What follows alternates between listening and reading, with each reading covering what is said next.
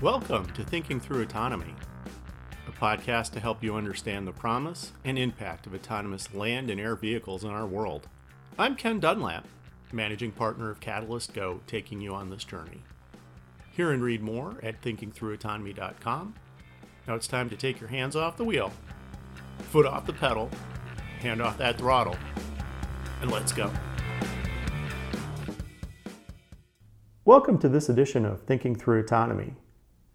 We're here with Israel Stahl, noted author, serial inventor, for the second part of this three part series on innovation and creativity.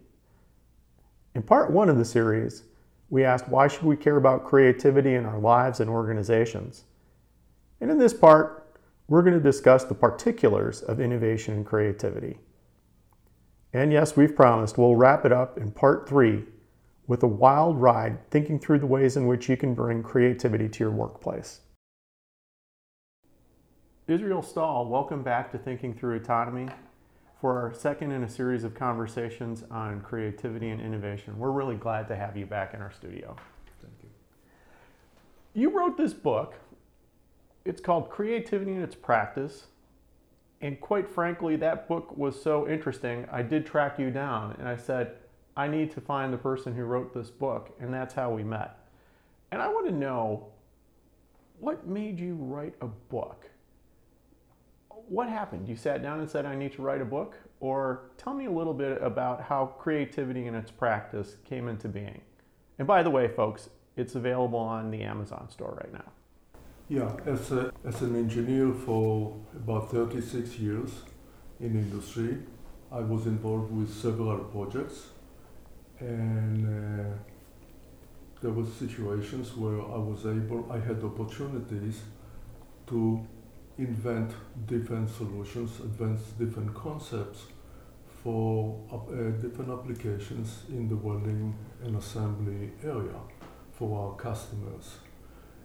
So after doing it for a long time and securing a number of patents myself and often my colleagues, I've decided I've become very, very curious about the creative process and how it is different from the innovation.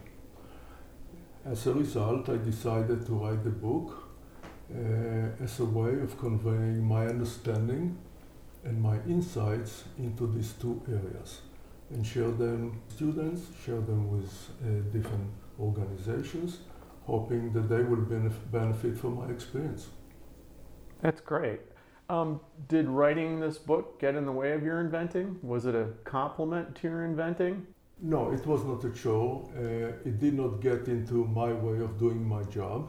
I still was uh, employed uh, by the company that employed me. um, in addition, I engaged my daughter, who her name is Talia Stoll, who is a very good uh, English writer and she was able to edit the book for me and polish it uh, to the form that it is right now. Well, it's an amazing book. Um, it's one of those books, after having been involved in several successful and unsuccessful corporate innovation programs, it's a book that I wish I would have had when I started because I think it would have solved a lot of the problems that we wound up experiencing in these various endeavors we had at the various companies I worked at. Um, let's go and, and start at the basics, Israel. Can you tell the audience what is creativity? We've bounded and bandied that word around um, for an episode and a half now, but what is it? What is creativity? Allow me to start uh, to ask you or the listeners to use your, their imagination before I get to my definition of creativity.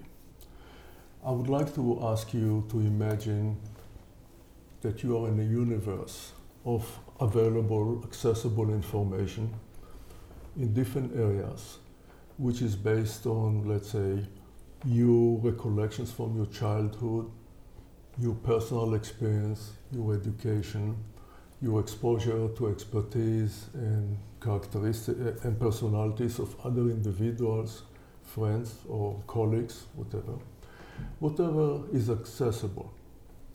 And I would like you to think for a moment of taking this vast number of seemingly discrete pieces of information, accessible pieces of information, and applying some of them to solve a given problem. The way you would solve the problem, you would consciously and or unconsciously, subconsciously, will take select pieces of information, this accessible information, combine them in a certain way that will give you the solution. That is an invention. When an invention takes place, it is a singularity. It happens at a very specific time and space only once. There's always a first time, and anything that follows that, you know, will be different. That gets to my definition of creativity. My definition of creativity is as follows it is recombinant imitation with a new twist. It's a very simple definition, and I hope that you and other people will be able to reflect on it and apply it and use it. That's fascinating, very fascinating. But I think I have a more basic question for you because in my experience, we have creative people, we have um, folks who like things in order. What if I have a personality that needs order and likes repetition and likes patterns and finds comfort in the patterns and in the order? Does that mean I should stop listening to this podcast because really there's no reason for me to understand creativity? or does everyone need to understand creativity? I think everybody needs to understand creativity. And furthermore, I don't think the aptitude to be creative has much to do with the desire, with the tendency uh, or prefer- the preference of being orderly, organized, or disorganized. It just it's an innate talent that can be fostered, can be honed, can be developed and improved over time with experience. So you're saying there's hope for the rest of us? Let me think about it. I wasn't asking you if there's hope for me. I was wondering if there was hope for the rest of us. I'll get back to you next week. Yeah, yeah, we'll do that the next episode. You talked about an innovation as a singularity. You briefly mentioned innovation. Creativity. So creativity is the singularity. Then let me ask you, what is the relationship between creativity and innovation? Okay.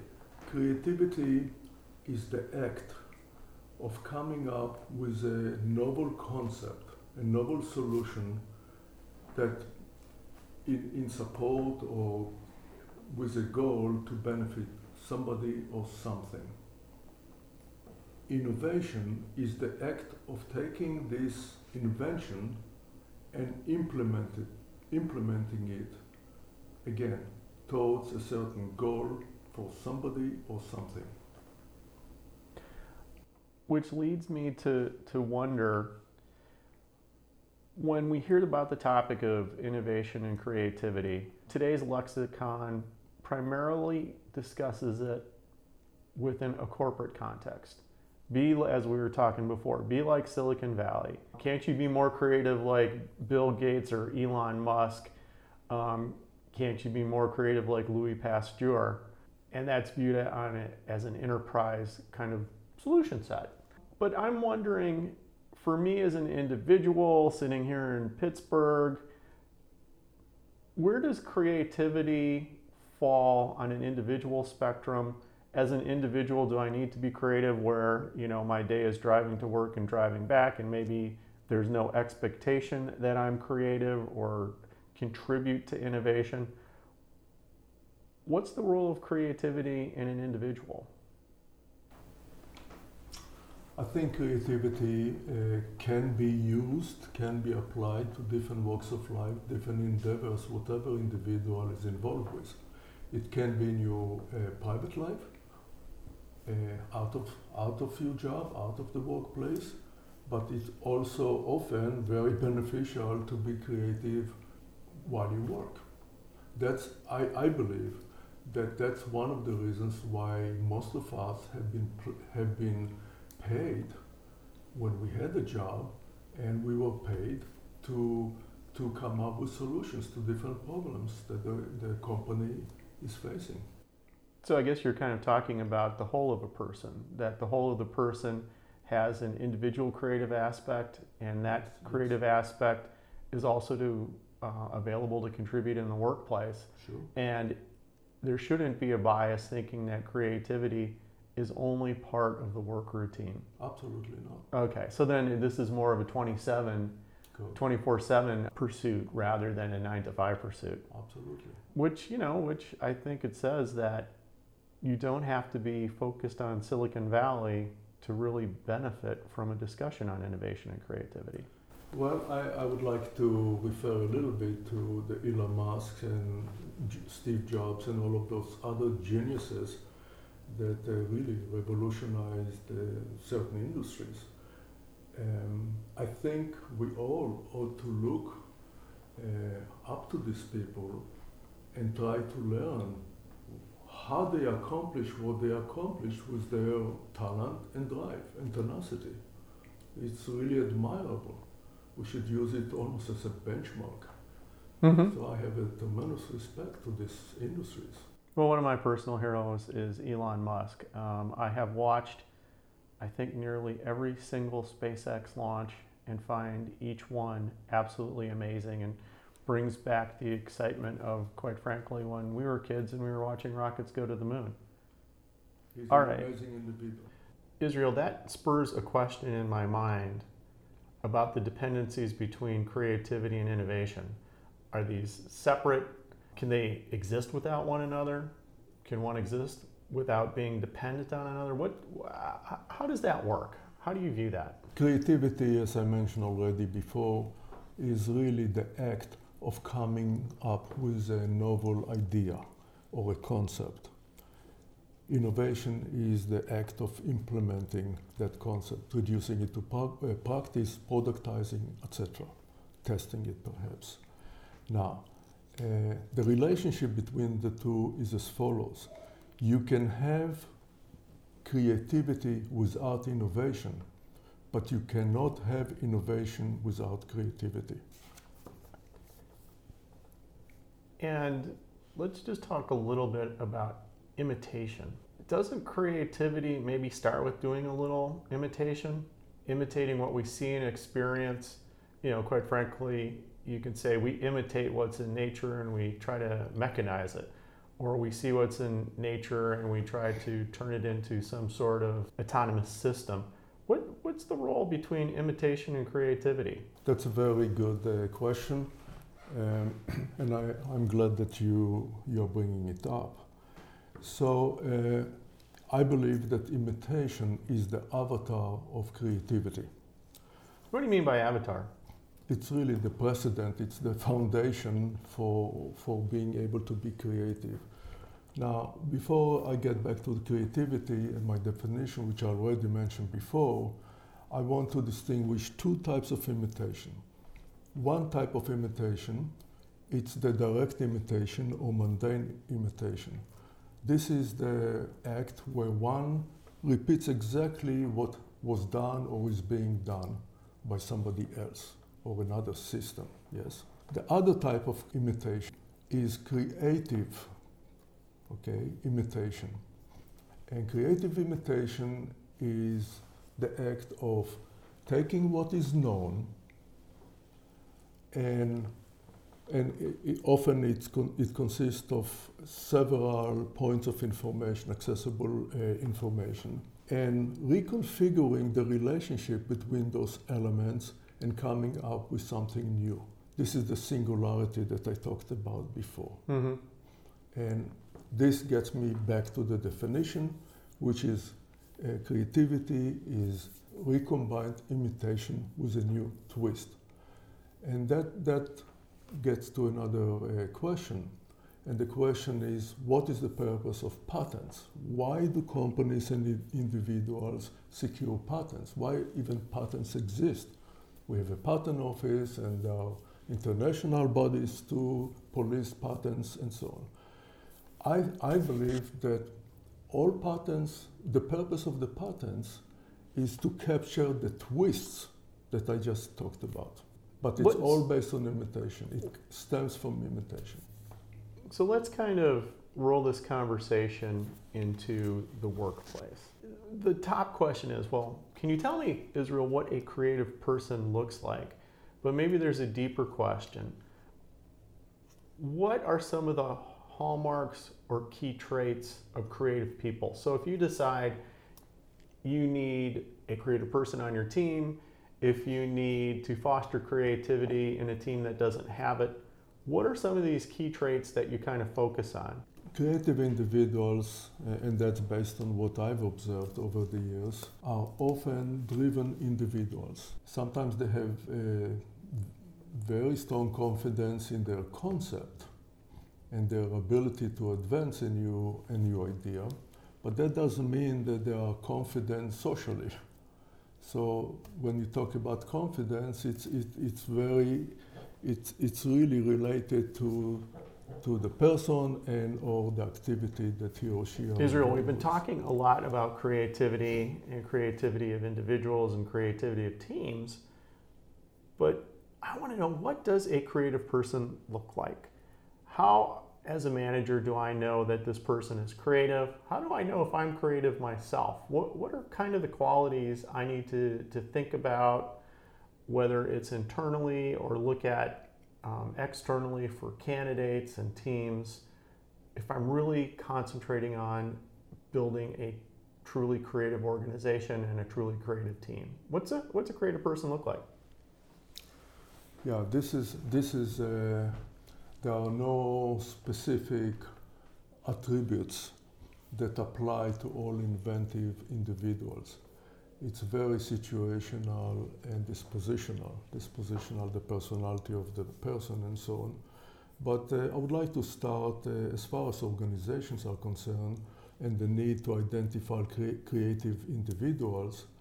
Uh, one has to start with the track record of an individual, uh, the management or su- supervisory personnel, and even colleagues. After a while, they would start to notice that certain individuals are very uh, deft with coming up with uh, interesting ideas and solutions to certain problems. Uh, however, allow me to generalize some of the some of the qualities of individuals that are creative that I have uh, observed over the years and also based on my reading of history of creative individuals. It really starts with individuals that have the innate aptitude to be creative. What does that mean? It means that certain people, when they look at a set of data related to a given problem, they have a certain way of coming up with solutions that are not just direct imitation. It's not just a repetition of what was done before. They are able to take and, and reflect on what they have known, what they have learned in the past, and come up based on this data, take different parts of this data in different areas and amalgamate it to become to, to come up with an invention, with a solution. So aptitude is very important. And can you test for that? We'll talk about that later if you can or cannot, but I think I think yes. I think yeah. There are there are different aptitude tests to test creativity, but creative we have to be careful. But creativity it does not apply only to one area, one discipline. They are able. It's just like different types of intelligence. Uh, for example, there's an emotional intelligence, there's intelligence of analytical intelligence, and so on. So in the in the aptitude area, in yeah, in the area of, of creativity, there are certain individuals that are very creative creative in certain areas. For example, take Bach, Vivaldi, Mozart, uh, Baroque uh, composers, and contemporary uh, composers such as Michael Jackson. Okay, they have they have had uh, the aptitude to come up with incredibly beautiful and attractive, appealing, aesthetically and emotionally appealing music based on their aptitude, their talent to, be, uh, to do that. So one way of uh, approaching it is maybe aptitude is a form of intelligence. Okay? The other, the other quality or attribute of a, a creative individual is often creative individuals make a decision to want to be creative. They almost mentally dedicate, dedicate themselves to be creative. Creative individuals often are voracious readers and they have a very strong desire and appetite to learn uh, different areas. Yeah, I think in your book you call it openness to learning. Openness yeah. to learning, yes. In order to uh, play out or act on their creative abilities, many of them are very confident in what they do. They, they believe, whether it's right or wrong, but they believe they have a firm conviction that their ideas are sound and potentially implementable. They are very, very tenacious and persistent in pursuing their ideas because of the, their belief in those ideas. Another area which is extremely important, especially for corporate uh, creativity, is many times creative individuals are willing and often seek collaboration with people in different disciplines and expertise that complement uh, what they're trying to do. Uh, even, let's say, that there's a person that is very creative, that doesn't mean that that individual knows everything about all disciplines. And allow me to take Elon Musk okay, who is one of my idols when it comes to creativity. He has come up with the, with, he has established SpaceX. He's not a mechanical engineer. He's not a metallurgical engineer. He's not an aviation engineer, aerospace engineer. But his genius was in order to uh, realize, actualize his concept, okay, and establish SpaceX, he brought in very, very talented engineers in mechanical engineering, metallurgical engineering, testing engineers, quality assurance engineers, chemical engineers, uh, aerospace engineers, and on and on and on. So he, he was able and willing to engage these different talents, okay, to be able to implement his concept, his vision. So if my thought is you will only find creative people locked away in their garage by themselves or locked away in their basement by themselves. That is probably a misunderstanding of where true true creativity comes from. no, it? no. There, there are some there are some individuals that do lock themselves in the garage. Those are the the I don't know sole inventors or sole creative individuals. Uh, for example, Goodyear Goodyear who came up uh, with, with, the, with the improvement of the tires. He, he, uh, he came up with the idea, he came across through experimentation with the idea of putting sulfur into caoutchouc, uh, which is natural rubber. And that's what ena- enabled him to come up with a whole, in- create a whole industry, which is the tire industry. And he did it pretty much on his own. Okay, all right. Yeah. And there are many, many other examples. Now, another very good example of a very creative individual that was uh, using different talents is Thomas Edison. Thomas Edison, he, he came up with the ticker and he came up, he came up with, with ideas associated with the incandescent lamp and telephone and so on, on and on and on. But nevertheless, in order to implement some of his concept, he engaged technicians and engineers that knew much more about electricity, knew much more about how to process tungsten, and so on. Many, many talents. And he, he founded the first applied research and development center uh, in New Jersey, Menlo Park. But again, he, he, was, he was very talented, he was very inventive, but he recognized that he needed other talents and expertise to help him implement and realize his inventions. As we get near the end of our podcast, one of the things that has struck me from your book in the conversations that we've had is that while we all think of creativity in glowing terms, where we idolize creative people and creative processes, creativity has a dual nature, doesn't it? I mean, there's, so to speak, a dark side of the force, and we need to understand that. Tell us a little bit more about, let's just call it the dark side of creativity. I'm glad you asked that. Creativity has two faces to it, like mirror images of each other. I call them the destructive type of creativity and constructive. Whether an invention is used for nefarious purposes, destructive purposes, or constructive, beneficial purposes to humanity. Well, the difference between a nuclear reactor and a nuclear bomb. Yes. Those are dicta- this is dictated by two simple variables.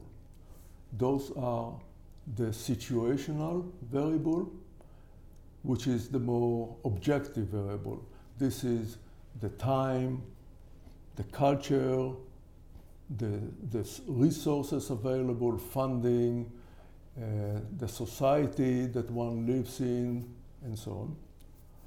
And the dispositional variable. The dispositional is the more subjective uh, part of this equation, and that is, that uh, is dictated by the aptitude of the individual, the personality of the individual, his or her ability to follow the conventions or break from these conventions and be daring and go against the mainstream. Those are the characteristics of a person. But these two variables, the situational and dispositional, they dictate whether an invention becomes constructive or destructive. Your example of nuclear uh, technology is a very good one. Einstein, based on his uh, uh, realization or development of the theory of, theory of relativity and understanding of physics in the, of atoms, he predicted that, uh, uh, calculated the potential of uh, building a nuclear bomb. And his equation was mc squared, where c is the speed of light, m is mass, and this is energy. And that's the nuclear bomb. That's the basics, basis for the nuclear bomb. In the United States, Fermi and some other people, physicists, have demonstrated the feasibility of, uh, of getting a nuclear reaction, which could uh, generate enormous amounts of energy. So this is, the, this is the foundation of the nuclear industry. At the same time, physicists uh, during Nazi Germany under Hitler, they started to develop a nuclear bomb mm-hmm. in Norway and so on. So the same technology, based on the same uh, uh, invention, okay, could be used either to be very destructive or very constructive for civilian purposes. The same is with chemistry. Chemis chemistry can be used for warfare, yes, destruction of uh, many people. It can be used also for getting all the appliances and all the beneficial agents that we are benefiting from. And that's, you know, that is kind of, I would say, the aspect of, of, creativity that kind of hits you across the back of the head, where yes. you, you realize that, that there is a dual use, quite frankly, for a lot of the technologies that are developed. Yes. You have a very interesting insight in your book, though. Instead of having this cross pollination of people and ideas and creativity and patents, that this explosion of creativity is actually creating silos not only in academia, but there's silos within our corporations, there's silos in the various industrial disciplines out there, and that's actually hurting creativity. Can you maybe expand a little bit more on that? and what, what you've said in your book. Yes. Silos basically in corporations or organizations, they are manifestation of our tribalism, tendency to be tribalized uh, as individuals. We all have a strong instinct, instinctual sense or desire to belong. And that also applies to technological and scientific organizations. Now, let's look for, for example, to medicine. In medicine, you know, there are so many fields nowadays that are, they, seem to be unrelated to each other, but they are certainly related to each other. And what happens in medicine, often physicians that specialize in one area have very little desire and opportunity to communicate with physicians in other areas. For example, researchers that, uh, that research um, uh, Alzheimer, okay, often they have nothing to do with the general practitioner and so on. And that applies in physics, chemistry, and on and on and on. It can be both a benefit to be, to be in, in silos, but it can also be a huge disadvantage. And the disadvantage is, is already what you alluded to, and that is the disconnect of communication between these different disciplines, cross pollination. On the other hand, by, by being, becoming more and more specialized, those silos are very beneficial in intensifying the focus of the people that are working in certain areas on what they are doing. So, so, it goes both ways, and I think the way it has to be managed, it has to be managed by, let's say, experienced, wise managers and supervisors not to allow this culture to become so stagnant, so, so stagnant, so it's so siloized to the point where the organization is ineffective as far, eh, as far as its ability to be creative. Israel, thanks very much for that insight. I'd like to thank you for joining us on Thinking Through Autonomy. We'll be getting together again, hopefully, for the third part of this series, and we'll talk about cultural issues, management um, techniques, and trying to figure out how you can incorporate creativity and innovation in your workplace in episode three. So thank you very much.